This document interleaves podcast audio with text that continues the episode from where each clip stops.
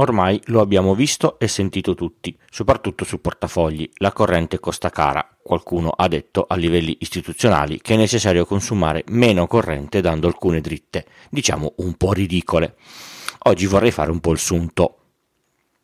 Io sono Francesco Tucci, mi occupo di tecnologia da prima del Millennium Bug, dell'euro e del grande blackout del 2003. Sono sopravvissuto e sono qui per raccontarvela, in puntate brevi e facili, alla portata di tutti, con questo podcast Pillole di Bit, da novembre del 2015. Alcune informazioni veramente di base per capire di cosa stiamo parlando e come si scrivono le unità di misura. I volt si scrivono con la V maiuscola, gli ampere con la A maiuscola, i watt con la W maiuscola, i kilowatt con la K minuscola e la W maiuscola i kilowattora con la K minuscola, la W maiuscola e la H minuscola. Poi, secondo passo, cos'è l'energia elettrica? In bolletta noi paghiamo il kilowattora, che è l'unità di base dell'energia. Un kilowattora è una potenza impegnata di 1000 watt mantenuta attiva per un'ora consecutiva. Se impegno 500 watt per un'ora avrò consumato mezzo kilowattora, se l'impegno per due ore avrò consumato un kilowattora. Il conto è semplice se il dispositivo consuma sempre la stessa potenza. Se varia nel tempo il conto diventa più complesso, per questo ci sono dei dispositivi che si mettono tra la presa e il dispositivo che consuma e fanno loro il conto.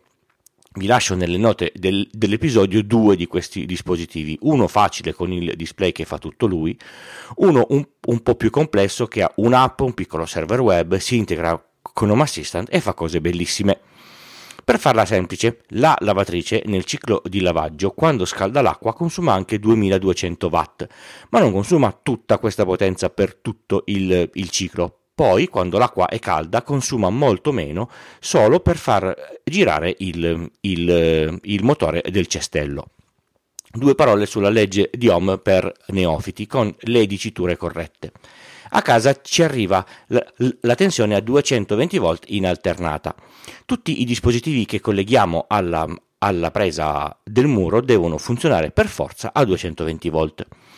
Ogni dispositivo per funzionare assorbe una certa corrente che come detto prima si misura in ampere.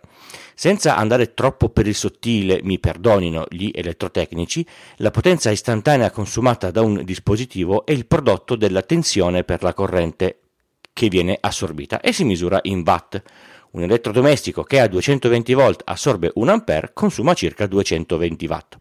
Un, un po' meno in eh, realtà, ma per oggi diciamo che va bene così. Facendo due conti facili, con 220 volt di tensione, se assorbo 16 ampere, sto consumando circa 3500 watt.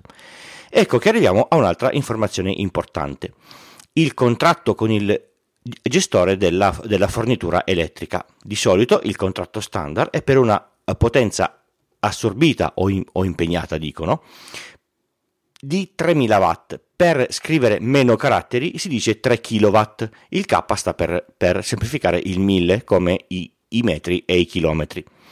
Per alcuni motivi, con il contratto da 3000 watt eh, si può prelevare dal contatore una potenza istantanea di 3300 watt senza nessun problema anche un po' di più per tempi ragionevolmente brevi. Se si preleva troppo, il contatore apre il contatto e interrompe l'erogazione per troppo assorbimento. Già che ci siamo, vi spiego come funziona il distacco nei contatori elettronici.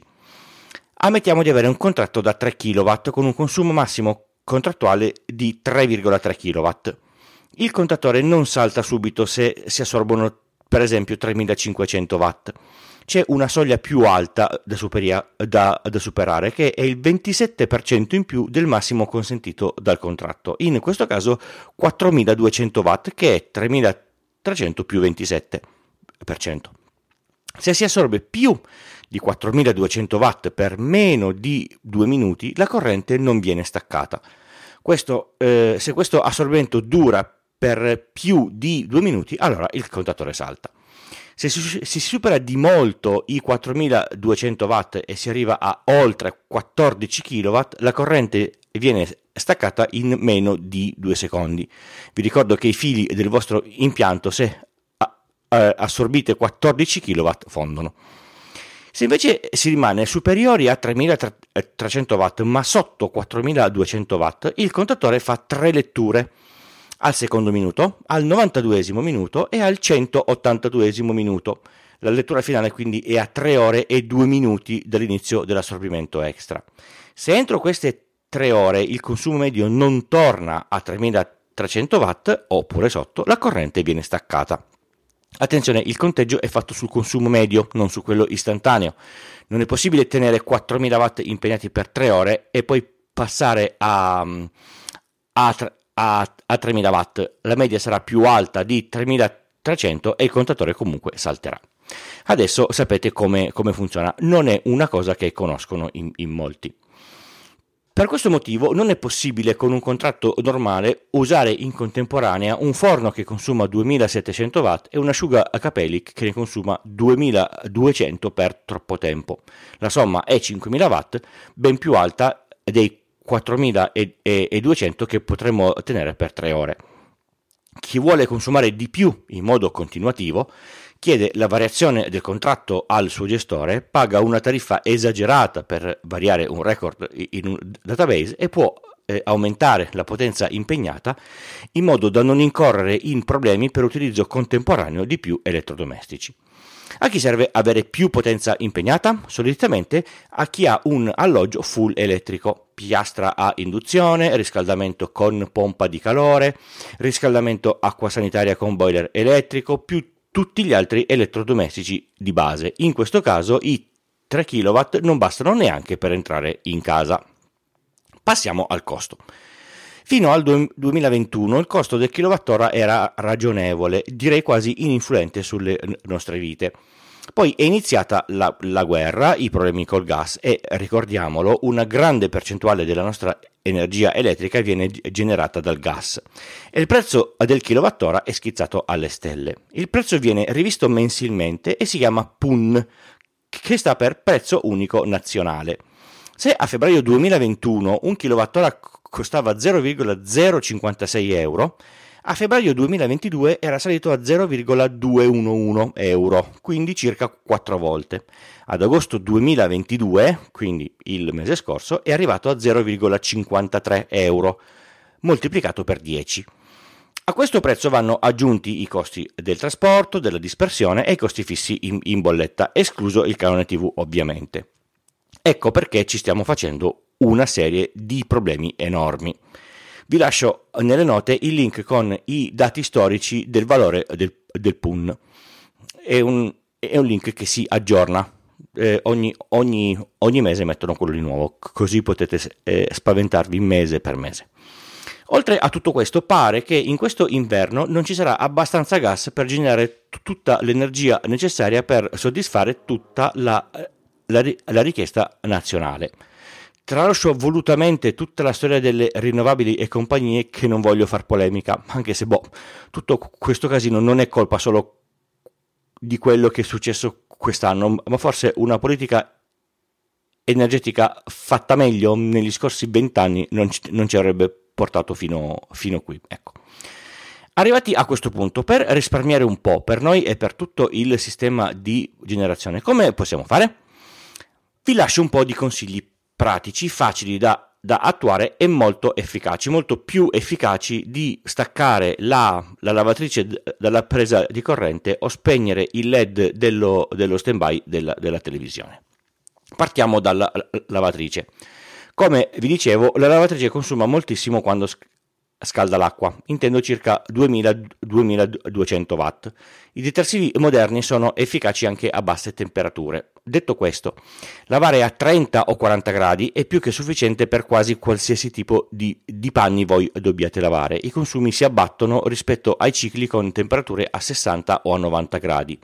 Abbassare la temperatura vuol dire che il picco di consumo per scaldare l'acqua dura molto meno. Ho letto che in alcuni eh, gruppi di casalinghe consigliano di fare un lavaggio a 90 gradi per disinfettare la lavatrice dopo ogni l- lavaggio. Diciamo che magari no.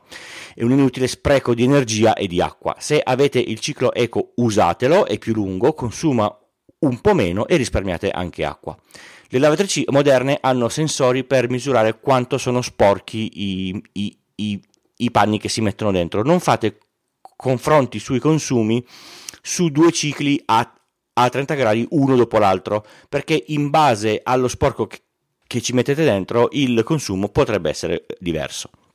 La lavatrice spenta, da quello che ho misurato, consuma proprio zero. Staccarla è completamente inutile.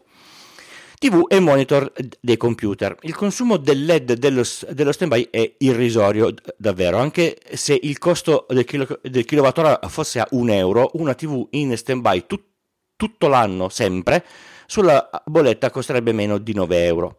Ok, se lo facessimo tutti sarebbe un grande risparmio, ma staccare e, e riattaccare la televisione della corrente tutte le volte che la vogliamo guardare è un po' pericoloso e, e rischiate che si rompa.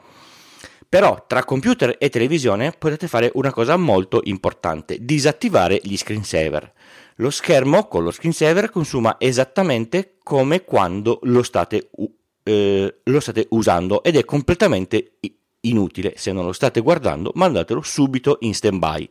Il monitor è la parte che consuma di più del computer. Un computer eh, moderno desktop si attesta in, in uso normale sui 10 15 watt, il, il monitor non meno di 50 watt, alcuni anche 80-100 watt. Lo, lo standby del computer, quindi quando mandate il Mac in stop o, oppure dite al, a, a Windows di andare in ibernazione, consuma pochissimo. Spegnerlo consuma meno del LED della TV in, in stand-by. Staccarlo dalla corrente tutte le volte è come per la televisione. Eh, rischiate che lo riaccendete e non si accende più. Ho detto che un PC spento consuma perché solitamente mantiene acceso il circuito della scheda di rete per l'accensione remota che, che potreste anche disattivare dal BIOS o, o UEFI se non vi serve. Se questa funzione è attiva normalmente a computer spento vedete il LED della scheda di, di, di rete che lampeggia. Aprite il frigo e il freezer il meno possibile, non lasciateli eh, mai aperti pensando ma chissà prendo questo, prendo quello. Quello è il momento di maggior consumo, non solo in quel momento lì, ma tutto il tempo dopo per cercare di abbassare la temperatura interna che si è alzata con l'aria calda che ci è finita dentro. Decidete prima cosa prendere, aprite, prendete, chiudete. Il freezer soprattutto tantissimo. Se avete la lavastoviglie, usatela. Lavate, se lavate i, i, piatti a mano si consuma più acqua, più energia per, per scaldarla e molto più detersivo. Fatela andare a pieno carico e con il ciclo eco. Attenti alle lampadine dimenticate accese, anche se a LED. Una lampadina, magari in cantina, che consuma 10 watt in un anno dimenticata, fa quasi 88 kWh. Solo una se, se, ne avete di più bisogna molti, moltiplicare. A casa ci si accorge in, in fretta delle lampadine eh, dimenticate, ma in giardino, in box, in, in, cantina è facile scordarsele. Mettetele con accensione su movimento o, o con crepuscolare, o meglio entrambe. Se avete un sistema che accende in automatico eh, al, al, al, tramonto, fate in modo che si accendano un po' più tardi del solito, magari mezz'ora al giorno, che per tutto l'anno fanno 183 ore di accensione in meno. A 10 watt sono circa 2 kWh per ogni lampadina ogni anno. Configurate le console in modo che si spengano e non che stiano in, in quel finto standby che consuma e costa. È comodo avere i giochi sempre aggiornati, ma magari lo facciamo quando la corrente costa meno ed è, ed è meno preziosa. Ecco. Attenti al NAS. Spegnerlo e accenderlo in continuazione fa male, ma proprio molto male ai dischi. Un NAS sempre acceso però consuma tra 15 e 30 watt continuativamente, a seconda di quanti dischi ha. Fa circa 260 kWh all'anno, che a 60 centesimi sono un po' meno di 160 euro. Ma un disco rotto costa di più in termini di acquisto e perdita di, di, di tempo a fermarsi, smontarlo, cambiarlo, eccetera. Se pensate che 160 euro di corrente per tenere su un NAS con i vostri dati e i vostri backup siano troppi, spegnetelo e usate altro per, per metterci i vostri dati dentro. Un risparmio enorme, davvero, sarebbe quello di smettere di stirare. Spero che prima o poi venga socialmente accettato. 3 ore di stiro sono 6 kWh, quasi 2 euro. Farlo una volta a settimana porta a una spesa annua di più di 100 euro, molto più che spegnere il LED della, della televisione. Magari potreste fare una via di mezzo e smettere di stirare le cose inutili come i calzini, le mutande, i pigiami, le lenzuola, gli asciugamani e via dicendo. Il forno, come già detto a inizio puntata, consuma moltissimo. Ovviamente non si possono cuocere le cose meno del tempo eh, che serve, ma si può cambiare ele- elettrodomestico con una spesa contenuta. Se comprate una air fry, che non è altro che un piccolo fornetto ventilato, abbattete il consumo istantaneo della metà e riducete il tempo di cottura di ogni cosa circa in media di due terzi. Questa cosa riduce drammaticamente il costo di cottura della stessa pietanza. La air fry è ovviamente più piccola, per questo non ci potete cuocere una pizza surgelata. Per una famiglia intera forse non è la soluzione giusta. Ma io un pensiero e, e, e due conti proverei a, a, a, farli. A noi, a casa nostra, ha salvato l'estate e buona parte della, della bolletta. Qualcuno ha paventato di abbassare per qualche ora il carico massimo dei contatori, quindi la potenza impegnata massima, prima che questi saltino per il troppo assorbimento. Avrei qualcosina da dire a, a, a riguardo.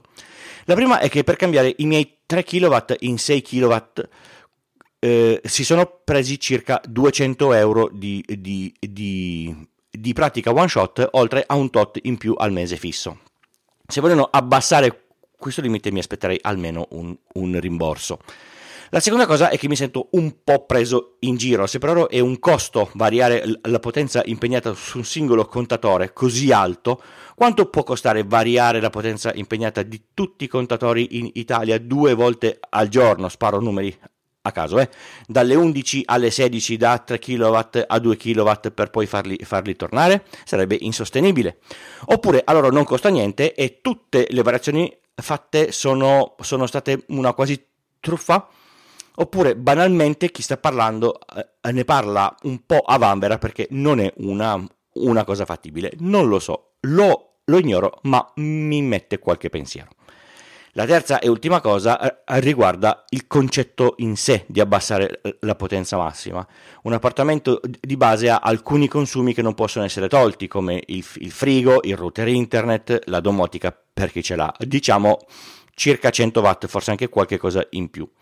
Gli elettrodomestici di base consumano tutti di picco 2000 watt o, o poco più, come abbiamo visto, lavatrice, forno, lavastoviglie, asciugacapelli, ferro da stiro, bollitore, tostapane. Lasciamo perdere tutti quelli che hanno la pompa di calore, lo scaldacqua elettrico e il fornello a, a, a induzione. Per questi il consumo è molto più alto. Abbassare il limite del contatore a 2 kW impedirebbe di usare qualsiasi elettrodomestico per chi ha la casa tutta elettrica vorrebbe dire chiuderla e andare a vivere da un'altra parte. Con gli attuali 3 kW già ora, due insieme non si possono accendere. In più si limiterebbe la possibilità di chi lavora da casa, tipo lascio il computer che renderizza mentre mi, mi, mi scaldo il, il, il pranzo. Ah no, se renderizza la scheda grafica assorbe troppo e non posso accendere il forno. Vabbè, secondo me non è una, una buona soluzione. Oltre al fatto che se ho bisogno di far andare la lavatrice e la lavastoviglie farò come ho, ho, ho sempre fatto, le faccio andare in tempi diversi cons- consumando in, in, totale la stessa uh, quantità di, di energia. Un'altra cosa, il, sul cambiare gli elettrodomestici vecchi per prenderli nuovi che consumano meno. Sì, consumano meno, alcuni consumano molto di meno, tipo la, la metà o anche meno, ma eh, ovviamente il costo del kilowattora non è così alto da giustificare una spesa di 1000 euro per un elettrodomestico nuovo. Noi l'abbiamo fatto l'anno scorso con la, con la lavatrice perché quella, quella, vecchia stava veramente eh, andando mh, mm, a, a, a, morire, mettiamola così, e il risparmio sulla bolletta, diciamo che la lavatrice nuova si, si, si ripaga in una dozzina di anni. Però non il pensiero di cambiare l'elettrodomestico perché così rientro nella spesa della, della, bolletta si fa sul decoder TV, non si fa su un grande elettrodomestico che costa davvero molti molti soldi.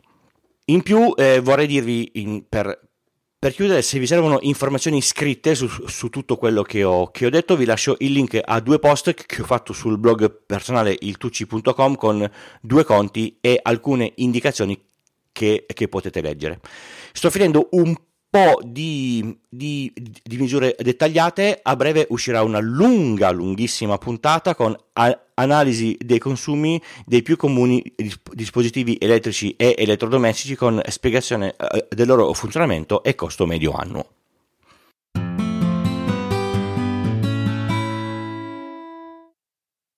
Pillole di Bit è un podcast indipendente interamente scritto, prodotto e realizzato da Francesco Tucci con l'indispensabile supporto dell'hosting Third Eye e il software di montaggio audio producer di Alex Raccuglia. Lo potete ascoltare da tutte le piattaforme di podcast il lunedì o direttamente sul sito Pillole di Bit col punto prima dell'it.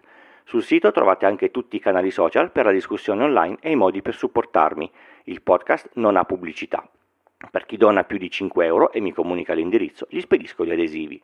Un modo altrettanto bello di contribuire è parlare di questo podcast con amici, colleghi e parenti. Ascoltare podcast è facile per chiunque. Pillole di Bit è anche un piccolo network. Su extra.pillole di Bit col punto prima dell'it ci sono tutti gli altri podcast. Se vi serve una consulenza tecnica informatica fatturata su iltucci.com slash consulenza trovate tutte le informazioni. Just show me the money. Ringrazio moltissimo per le donazioni arri- arrivate in questa settimana. Edoardo, Giovanni, Fabio, Alessandro, Giorgio. Se sentite qualche nome che torna è perché ha fatto una donazione mensile. Secondo me è una bellissima idea. Grazie a tutti.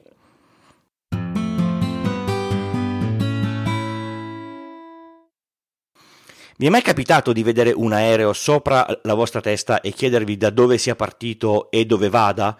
O di un elicottero che è, sfrecciato a pochi metri da voi o, o, o, sapere quanti aerei decollano o atterrano da un certo aeroporto. Se avete mille curiosità su cosa vola sulla vostra testa c'è una soluzione. Flight Radar 24.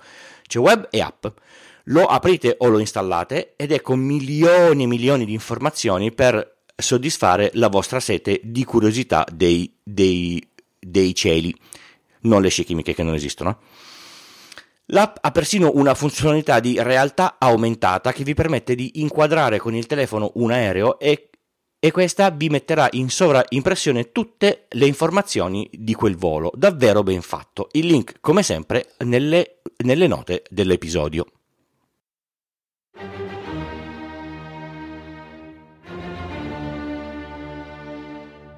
E ogni tanto torna il rant, questa volta politico, anche se di politica qui nel podcast non parlo quasi mai per mia e per vostra fortuna. Ho registrato questa puntata prima di sapere come sono andate le elezioni. Voi la ascolterete presumibilmente quando si saprà già come è andata a finire. La cosa bella è che questa pessima campagna elettorale, la più brutta che io mi ricordi, è finalmente finita.